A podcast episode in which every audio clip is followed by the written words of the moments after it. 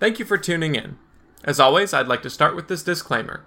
I don't have all the answers, and you don't have all the answers, but the best way to pursue the truth is through open minded discourse, and I hope to contribute in part to that today with a quick thought.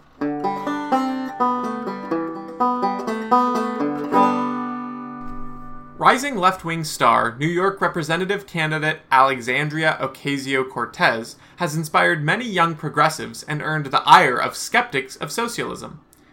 In a few media interviews, she's had a few gaffes that many on the right have seized upon to question her credentials and intelligence.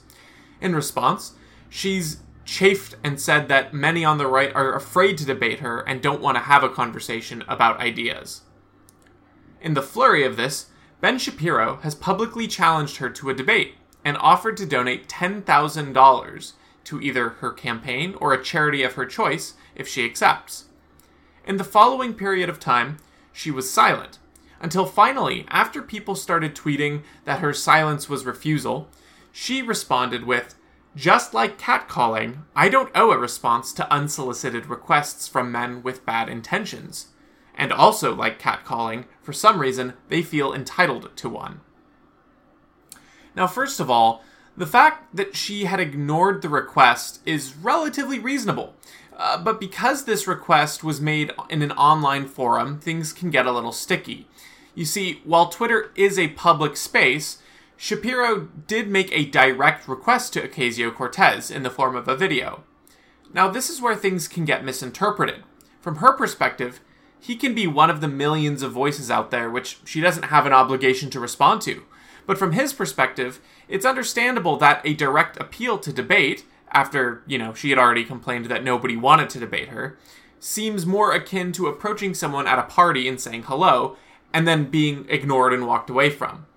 Now, that being said, I do believe she absolutely has the right to ignore Shapiro's request without fault.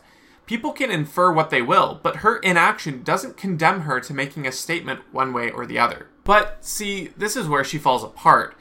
Almost like a child who tells a joke and a punchline and then can't help but burst out explaining the punchline a few seconds later, instead of leaving herself above the fray, she tweets out something saying, I'm actively ignoring you.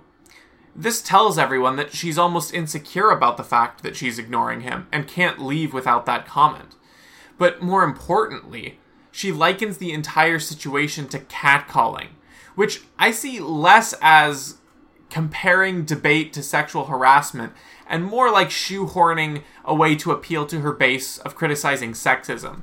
But she maligns Shapiro instantly as having bad intentions and then baits her followers to compare the challenge to debate as somehow sexist.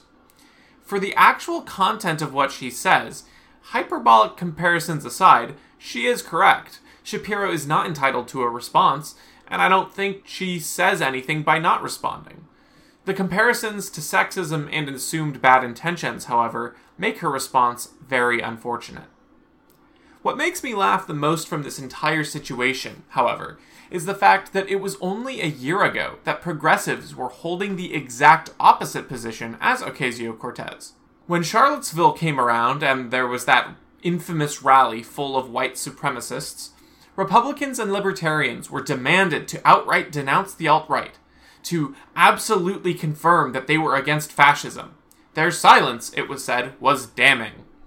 I said then, as I say now, that such calls for purity are demeaning and insulting. By listening to the work and advocacy of people who have been outspoken against tyranny and racism, you will know their position.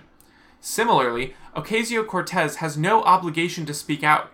Her silence is her right, and she owes nobody any kind of response. The idea that silence is implicit consent is terrifying and wrong. Now, if only she would give others the benefit of the doubt she expects for her silence. Thanks for spending your time on a quick thought.